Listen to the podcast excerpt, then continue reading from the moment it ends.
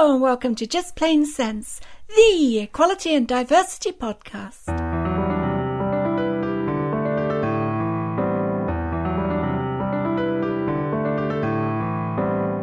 I'm Christine Burns, and welcome back to the second part of the Diary of a Conference Campaigner written by me in October 1995. In episode one, you'll have heard how the news of my coming out was received by Conservative Party associates in the small Cheshire village where I lived, and how I dealt with the media as I set out to speak at a fringe meeting outside the Labour Party conference in Brighton that year. Week two begins with preparations for the Conservative conference in Blackpool. Monday, October the 9th, 1995. Some people will be setting off today for the Conservative conference in Blackpool, but I'm not going there until tomorrow. There's too much to do at home, and besides, I'll not be missing much if I don't arrive till Tuesday afternoon.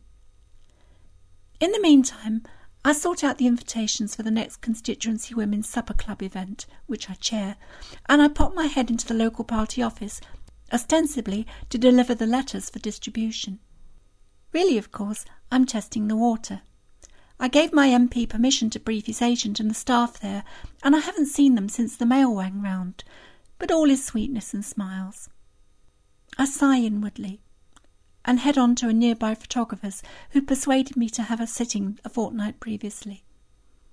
I'm astonished to find that I like the portraits they've taken too, and spend far more than I can afford on a big framed portrait as a Christmas present to my parents. The ego boost couldn't be better timed. All this exposure of my past is making me very self conscious. A few weeks ago, I was just a local businesswoman. Now I feel something else entirely. I vow to have an early night. Tuesday, October the 10th, 1995. A busy morning's preparation, including another trip to the hairdresser's, and I'm finally on the road to Blackpool at lunchtime with only two false starts when I suddenly decide to take extra shoes and other bits I'd previously decided I could do without. I reflect that one benefit of planes and trains is that I'm then forced to restrict myself to a suitcase. In the car, the case gets supplemented by countless carrier bags and things on hangers that one only folds under duress. Paranoia is in full flow. I have backups for everything. Arriving in Blackpool, I find the hotel in five minutes and spend another twenty looking for somewhere to park the car and unload. I wish as I struggle with hangerfuls and carrier bags that I hadn't optimistically convinced myself that I'd be able to park outside.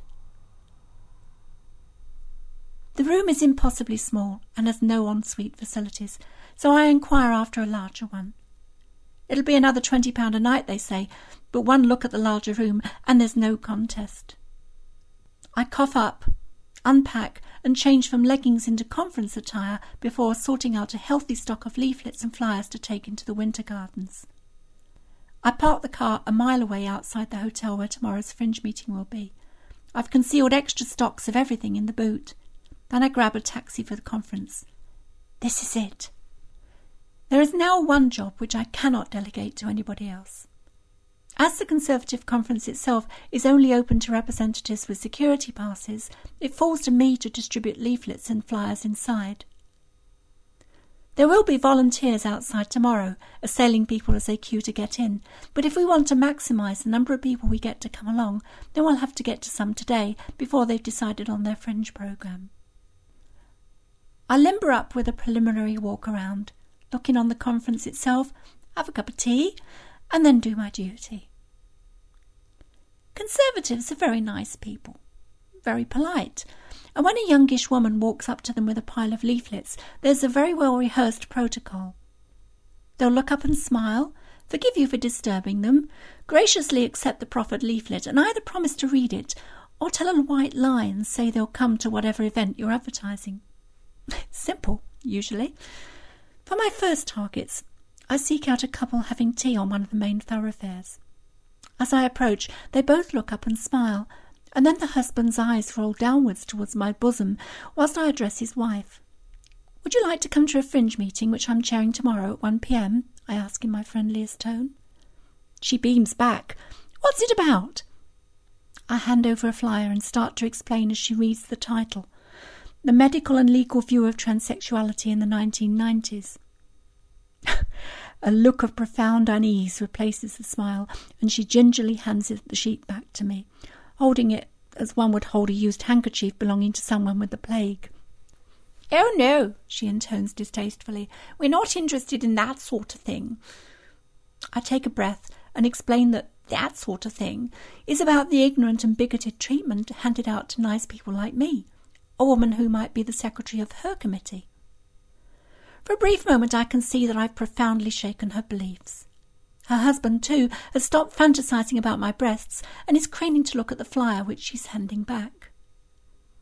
The effect is momentary, however. I offer leaflets explaining the realities about gender identity, but she doesn't want to know. The prejudice overrules the senses. I smile, I'm polite, and I move on to repeat the same experience over and over again as the afternoon rolls on. One man tells me quite proudly how I won't change his views and how he's travelled widely and knows all about that sort of practice, embarrassing his slightly less rabid wife, who can actually grasp the irony. I hear again that word flaunting. Here we are, I suppose, flaunting our political views, Another woman proclaims loudly that she doesn't approve of gays. Well, gender dysphoria has nothing to do with sexual orientation, I point out patiently, or transvestism. Transsexuals aren't the same as cross dressers, I explain, and she brushes off each correction to her stereotypes with an ease that leaves me wondering whether there's any logic at all beneath her freshly permed mane. I'm starting to feel ashamed. Not for being a trans woman, of course, but for supporting the party that attracts these sorts of people. You offer them a chance to learn something and to consider whether their ignorance makes them party to a terrible miscarriage, and they decline.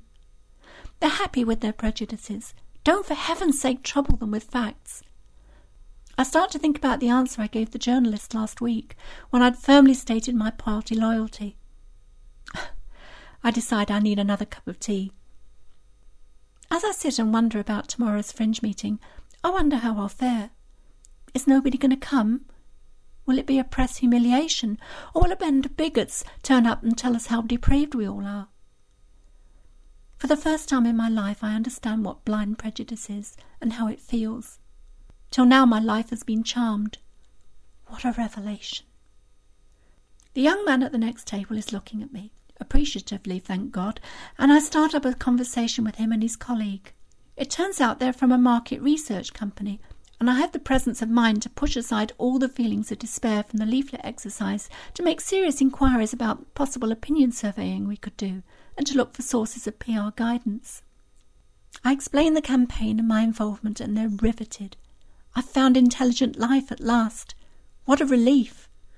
We swap business cards, and I go off to seek more enriching encounters on the Amnesty International stand, after promising to get in touch next week. Later, back with another cup of tea, I make the second useful contact of the day. I find myself sitting next to the organisers of Torch, the Tory campaign for homosexual equality, and, ironically, one of the largest interest groups in the party. Although many trans people like myself have a heterosexual lifestyle, and some are wary of existing prejudices being reinforced by association, I'm keen to make sure that we learn to work together, since we share the same discrimination in many ways. I'm also keen to challenge the prejudices that some gay and lesbian people have about us too, realizing that the trans person's desire to melt into normal society can be misinterpreted by people who might mistakenly think we're closet gays looking for an easy cop out from discrimination. To some, transsexual men are seen as misguided dykes, and transsexual women as impostors. There's a defined pecking order when it comes to bigotry, I'm sad to say. The Torch people are interested in what I've got to say and promise me a hearing at their own fringe meeting that evening if I'd like to come along. I promise I will, and I go back to my hotel for a rest, feeling at last as though I might actually be achieving something valuable. It strikes me that I haven't a clue what went on in the afternoon's debates. The evening's meeting does turn out to be a good move. First, I find myself in conversation with a local radio reporter sitting next to me, after remarking that his tape machine is the same sort that I used to go out with when I'd done work for the BBC twenty years ago.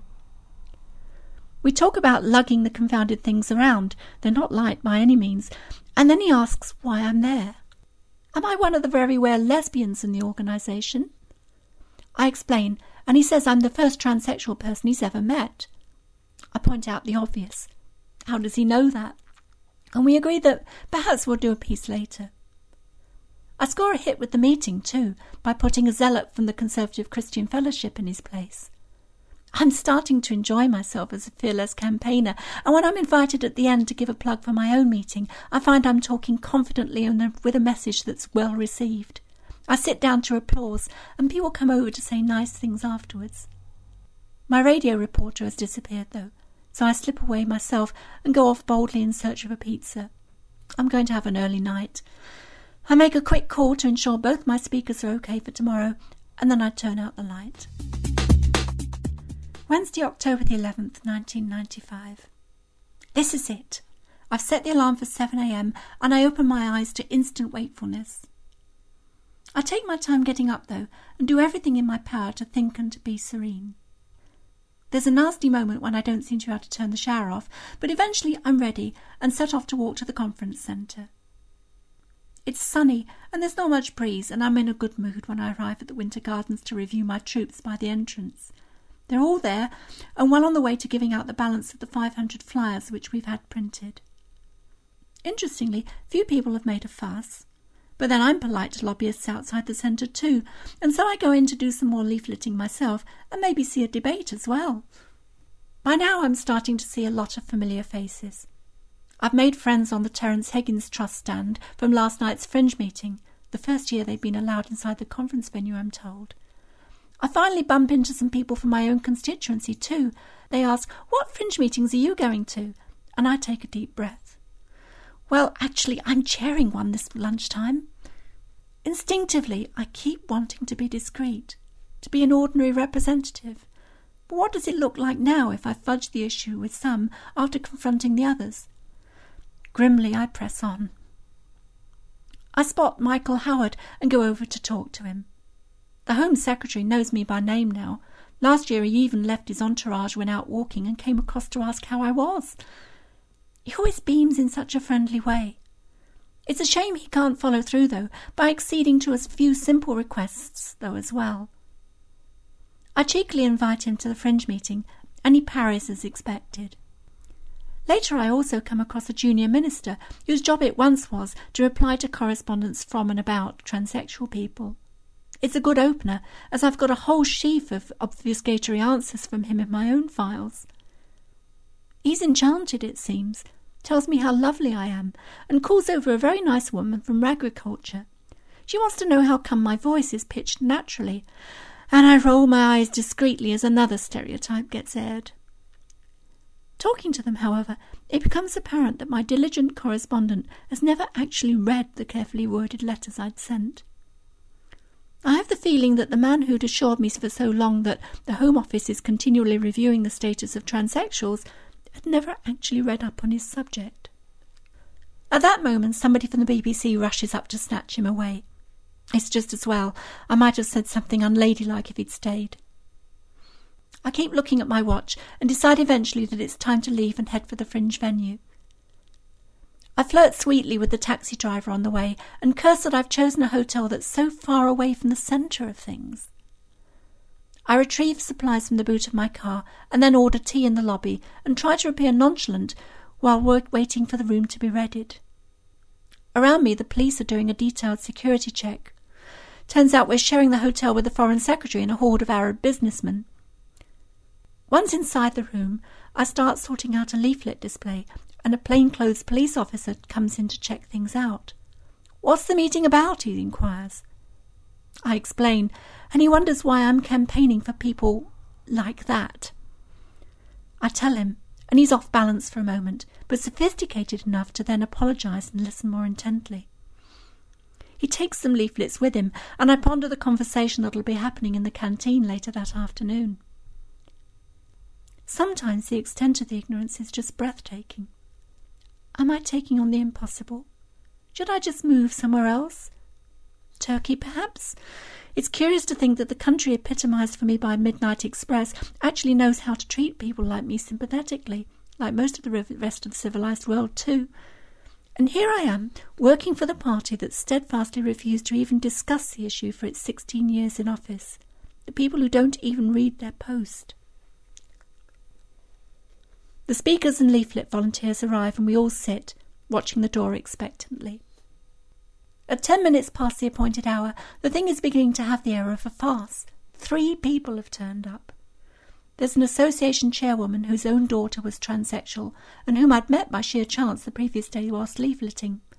Then there's a representative from Torch, and finally Roger Sims MP, a junior health minister who'd come along out of his own interest, having met a transsexual constituent in one of his surgeries. We've also got a young reporter from a local newspaper, although I can see that he's not going to stay the distance if the audience is this pitiful. So I suggest he sits down for five minutes with one of the speakers, my colleague Dr. Stephen Whittle, himself a transsexual man. Thus briefed, and astonished to learn Stephen's background, the reporter goes on his way. Maybe another stereotype can be worn down a little. There are blokes, too. I decide in the end to go on regardless, although I haven't got the heart to say much myself. I introduce the first speaker after a brief and pointlessly bitter piece about bigotry in the party. I regret what I've said almost immediately and think instead about how soon it will all be over. Five minutes into the discussion, and the audience is swelled by the arrival of a man who bustles in and parks himself at the back.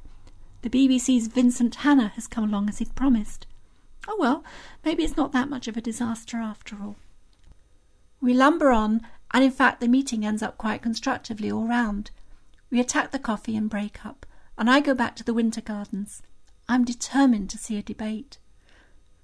As I enter the place, I'm assailed by Matthew Parris of the Times. He wants to do a piece. He thinks what I'm doing is very brave and says he'll give Roger Sims a verbal pat on the back for coming along. I wander on in a daze. Before I get to the conference hall, I'm grabbed from behind by two strong hands. I freeze, and then I realise it's a man whom I'd met at my very first conference two years ago. He sent me flowers that year when I got home and insisted we have dinner. He was very sweet back then, and I'd felt guilty when, after a few weeks, I had to be firm and say that I didn't fancy him. Since then, he'd remained friendly, and now he wants to know about the fringe meeting I've been chairing. News travels fast. He tells me about a transsexual friend of his, and then asks me how I got involved with the subject. What on earth do you say at a moment like that, bearing in mind that he might read about me tomorrow for all I know? Another deep breath, and I tell him, and he takes a step back. I feel awful. I'm not trying to hurt people or rub their noses in it. Quite the opposite. It's the thing I was most afraid of in coming out. He recovers admirably, though, and the smile is still there. What a pity I don't fancy you, I think. I go to the debate, but I'm not concentrating. I'm not even sure which debate it is. Wednesday evening is mapped out in advance, thank goodness. No time to brood. There'll be a reception for all the Northwest constituency representatives at the Imperial Hotel first, and then our own constituency people, past and present, are getting together for dinner in the hotel where the majority of them are staying. The reception is crowded as usual, and is a chance to renew acquaintances made in the past, though on this occasion I've decided to be vague about what I've been doing in the conference. I'm quite touched by how many people go out of their way to make sure I'm in no doubt about being invited to the dinner. This is the unseen side of Conservatives, the side we hide to our detriment as a party. Mine is a new constituency, torn away from another seat by boundary changes, and so I'm even more touched when the chairman of the old association comes up and presses a sealed envelope into my hand. It's from his family. I go and open it in a corner and read the good wishes. Such a simple act, such an important gesture. I'm deeply affected. A sudden surge of the crowd interrupts my reverie. The Prime Minister has arrived in the room unexpectedly. He goes round, shaking hands, and I press forward for a closer look. Our eyes meet for a second, and I manage a smile but I'm too far away for him to offer his hand. I'm relieved in a way, though. The heart isn't there right now for encouraging John Major. I've given plenty already, in terms of both money and time. What I'd like back is so little to ask.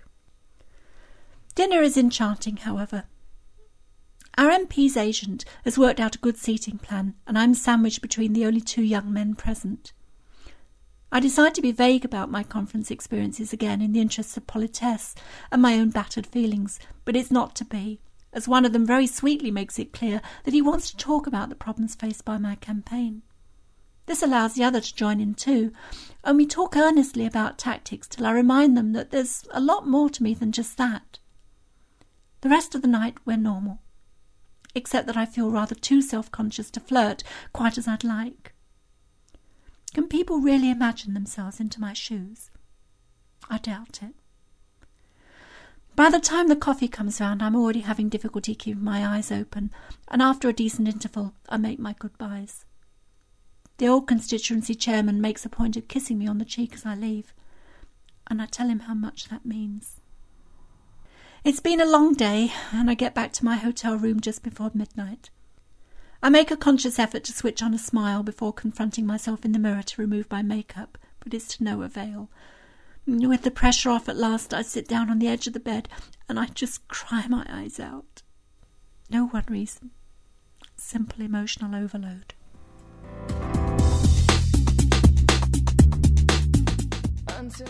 Thursday, October the 12th, 1995. I award myself a lie in, but still manage to arrive at the Winter Gardens just after 9 a.m. Today I just want to enjoy the conference. I spot a lady in an electric wheelchair whom I recognise from previous years. I always make the point of chatting to her and promise to attend the Disability Fringe meeting, which is starting in ten minutes' time. Just time for tea and biscuits.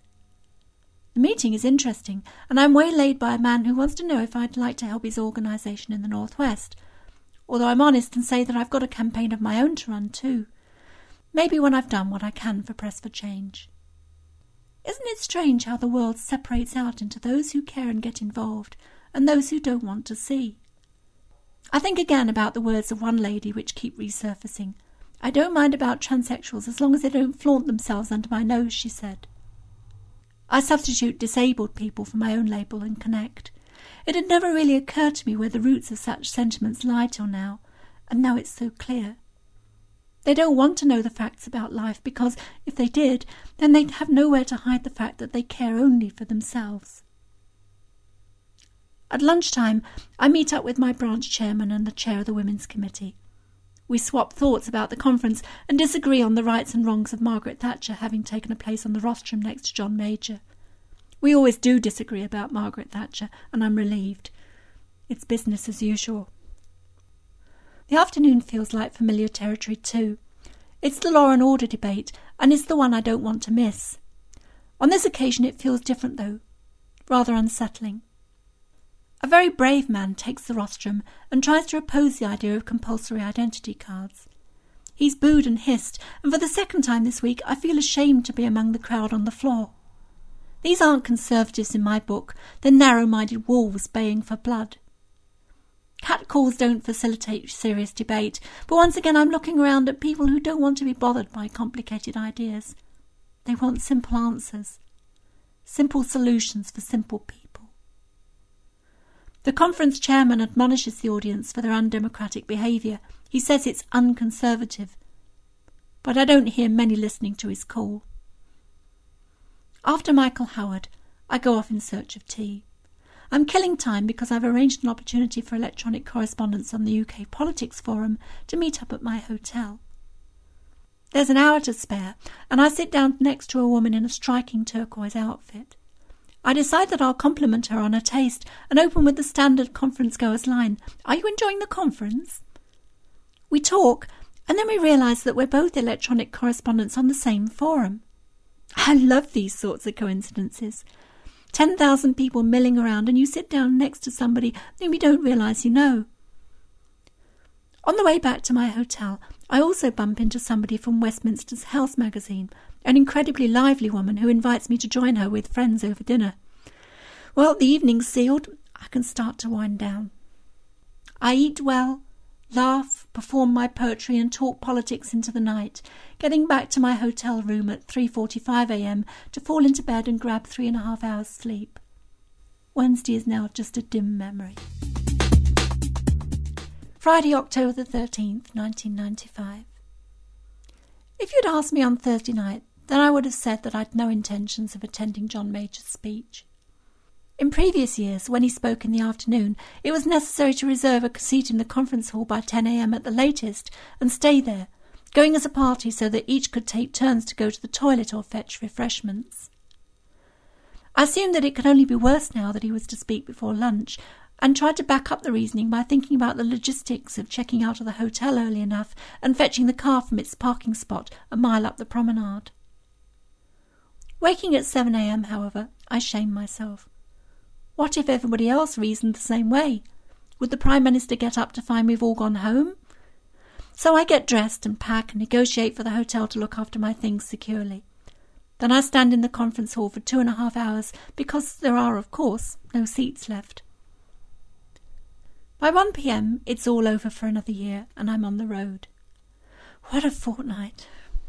Getting back, I unpack the case, put various bits in the washing machine, and take the smart stuff round to the dry cleaners. The mundane things of life crowd in so quickly, like the advancing tide swirling around the afternoon sandcastle and levelling it. Before going back to an empty house, I pop in at a friend's in the village, and we talk about the conference and the trips she's made whilst I've been away, over biscuits and tea. I'm relieved that I've not lost simple things like this. Somehow the conversation turns to the horror stories which all women travellers can relate about the men you sometimes encounter in hotels. We're in mid anecdote, and I'm nodding in understanding when she stops, suddenly, and apologizes. She says she's hopes I'm not offended by her running down men in that way. Why on earth should I be? I answer, regretting my complacency. I stare across the chasm that divides our understanding and patiently I explain for what seems the umpteenth time that I am a woman. I've always been a woman between my ears, and I have the same experiences as other women, the same encounters with men as her. Why should she think otherwise? Does she realize now why transsexual people want to and need to bury their histories, and why the government's attitude is so callous? Can she begin to understand what I've given up so that a generation of Jills can be cured of their distress and then never have to face this? I'm trying not to hurt her feelings, but mine are shot through. I'm guilty for the discomfort I bring when I start to cry, but I can't hold it back. As I set off for home, I'm desolate, tired and beaten, grieving a life that I've knowingly sacrificed. I can't blame others for their indifference to this campaign, but often I wish that there were more who'd understood just what it costs those of us who venture out of the trenches. You've been listening to Just Plain Sense, a podcast on themes of equality and diversity, and this has been part two of the Diary of a Conference Campaigner, written by myself, Christine Burns, in October 1995. If you'd like to hear more programmes, then the place to go is the website podcast.plain-sense.co.uk. Join us again soon for more programmes about diversity. And remember, Just Plain Sense is a Plain Sense Limited production.